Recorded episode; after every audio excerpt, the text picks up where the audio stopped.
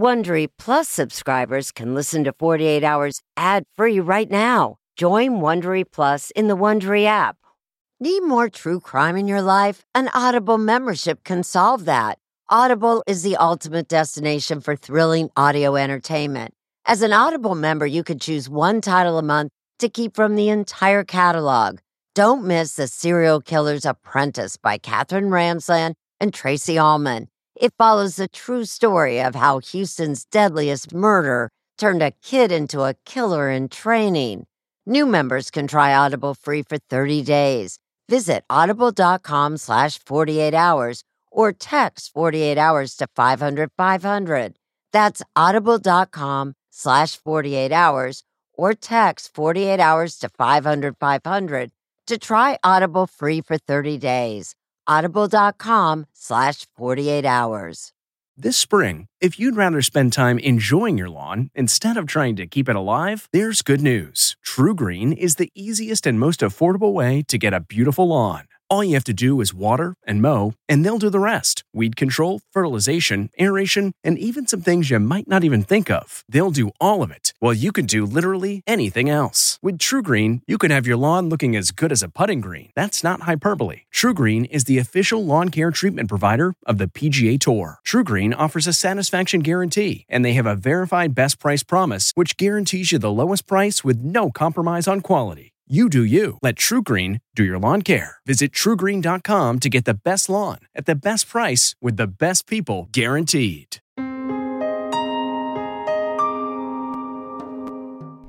January 1st, 2002, Denver, Colorado, New Year's Day.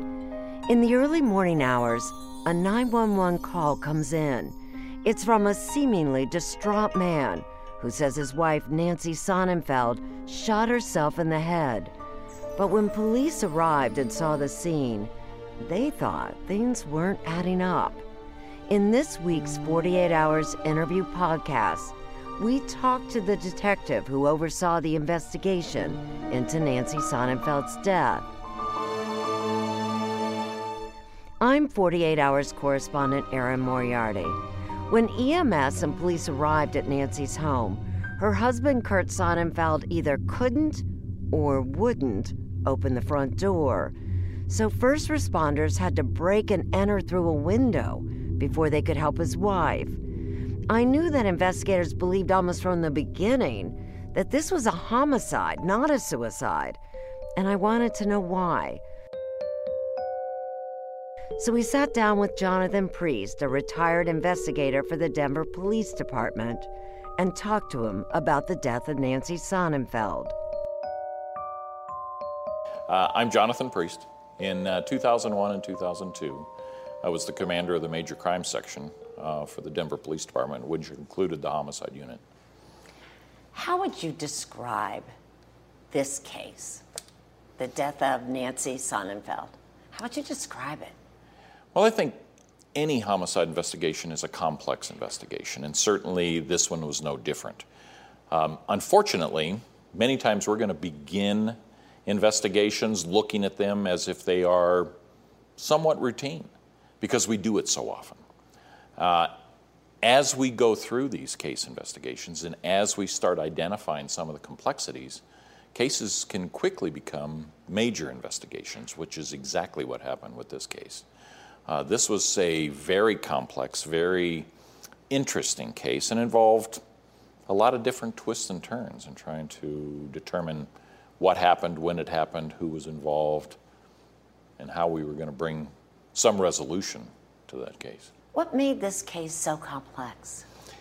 Much of it was the fact that the evidence didn't really match up with what we were being told occurred.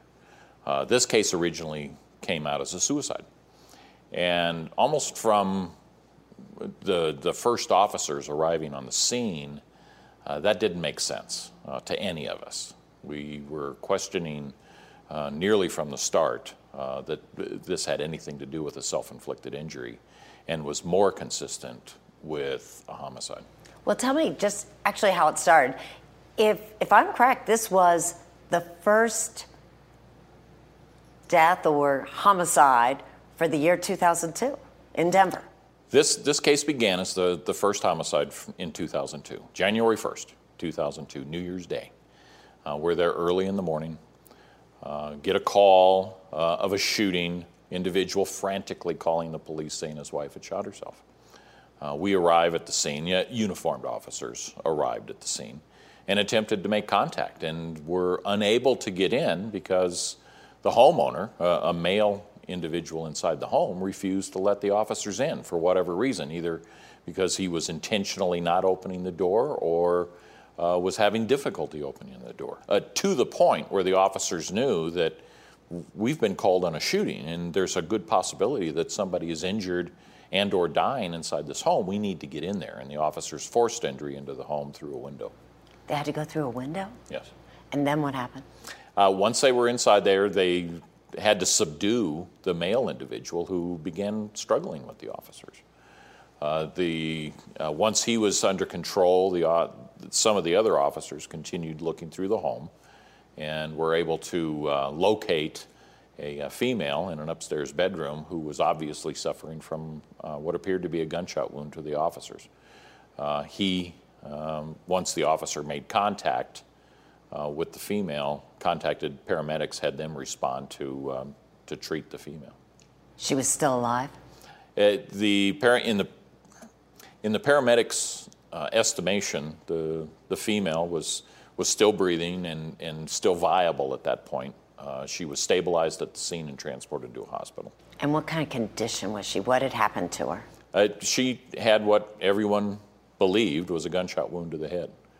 Uh, and they treated it uh, as a critical injury, obviously, but she was still showing signs of life, and they continued to uh, do life saving efforts with her. And you said that it was called in as a, a, suicide, but that early on officers were uncomfortable with that. They, what they saw didn't quite match what, what the call had been. In what way? Tell me. When the officers arrived, they, evidence was not where they would expect it to be. Um, the, the victim was in a position that was unusual for what they were being told occurred. In what way? What um, the, the, way that she was situated on this, the, there's a love seat that was up in the, uh, the bedroom. The way that she was situated on that it didn't make a lot of sense to the officers. She's sitting upright? When the officers arrived, they saw her sitting up, but they noticed that she had to be laying over at one time. And what told them that? Uh, the bloodstain patterns that were inside the scene. Uh, they also noticed that uh, the firearm was in an unusual position uh, for this to be consistent with a suicide. Uh, not unheard of. I mean, w- many times we will arrive at self inflicted gunshot scenes and find that the firearm is in a position that doesn't make a whole lot of sense until we get further into the investigation. And in what way? Why was it not in the place you'd expect it to be? There are certain dynamics that will occur in, in self inflicted shootings. Uh, the evidence that was present there was not consistent with that. Uh, the firearm was, was a much further distance from the victim than, than anyone was comfortable with. I mean, because it makes sense. If somebody's shooting herself, you would think the gun would drop straight down or close to her body, and this one was what six to eight feet away. Yes, the the firearm was, I think, roughly about eight feet from where the victim was. Um, in a, a, typical self-inflicted injury, the the the, the um, electrical systems of the body stop functioning properly, and the body relaxes. So the weight of that firearm should go in the direction of gravity, which is straight down, and that's not what happened here. Based on information from the detectives and the medical examiner, Kurt Sonnenfeld was arrested and charged with his wife's murder. It sounds like a strong case until you sit down with Sonnenfeld's defense attorney, Carrie Thompson. As you can imagine, she looks at the same evidence differently. How did you meet Kurt Sonnenfeld? In jail. Um, the way the way public defenders pick up cases, it was my turn to pick up a homicide. And um, when the homicide came in, uh, we go to the jail as soon as we um, hear about someone being arrested. So I would have met him, I assume, on January 1st. On the very day of the shooting? Yes. How would you describe him that day? Oh, it, it was it was a very emotional um, meeting because um, when Ms. Sonnenfeld was in the house, she was not dead yet, and she died later at the hospital. So Mr. Sonnenfeld was told um, that his wife um, had died um, about five minutes before um, he was interviewed by the detective in the case. And I would have seen him sometime later. Um, he, the, his, uh, his emotional state was um, he, he was, you could not console him for weeks. He was inconsolable for weeks. How was he physically?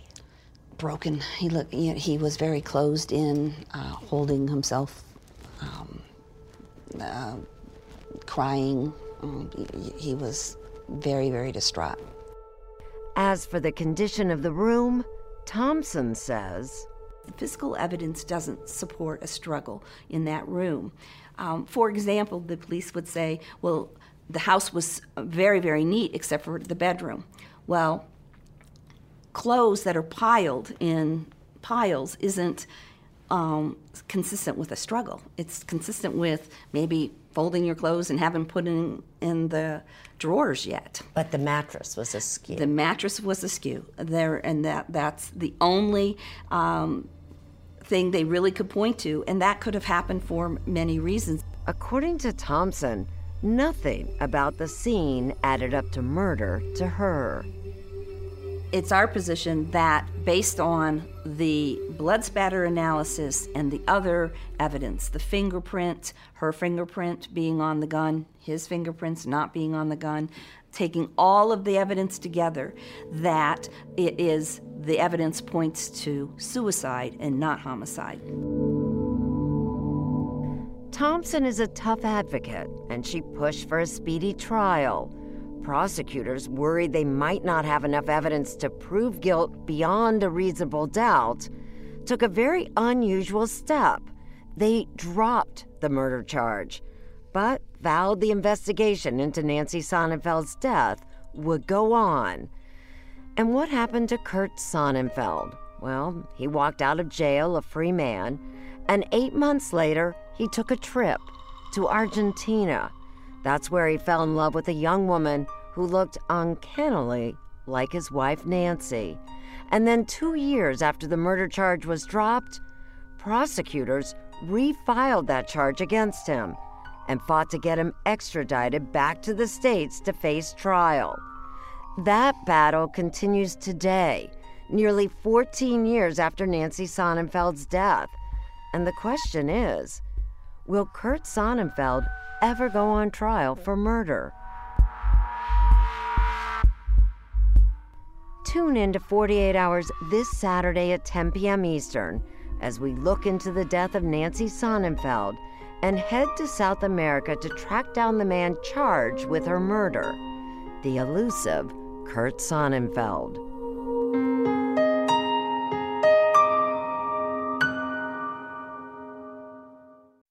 Hey, Prime members, you can listen to the 48 Hours podcast ad free on Amazon Music. Download the Amazon Music app today.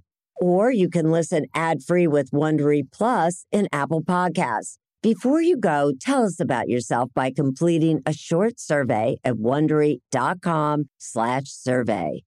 Audible is the destination for thrilling audio entertainment. Allow your imagination to be piqued by stories that are brought to life through captivating sound design, eerie soundscapes, and dynamic performances. As an Audible member, you'll be able to keep your heart rate up month after month because you can choose one title a month to keep from the entire catalog, including the latest bestsellers and new releases. If you're in the mood for a shocking psychological thriller, check out None of This Is True by Lisa Jewell. Embrace brand new exclusive thrillers from best-selling authors who are guaranteed to keep you gripped. New members can try Audible free for 30 days. Visit audible.com slash thrill or text thrill to 500 500. That's audible.com slash thrill or text thrill to 500 500.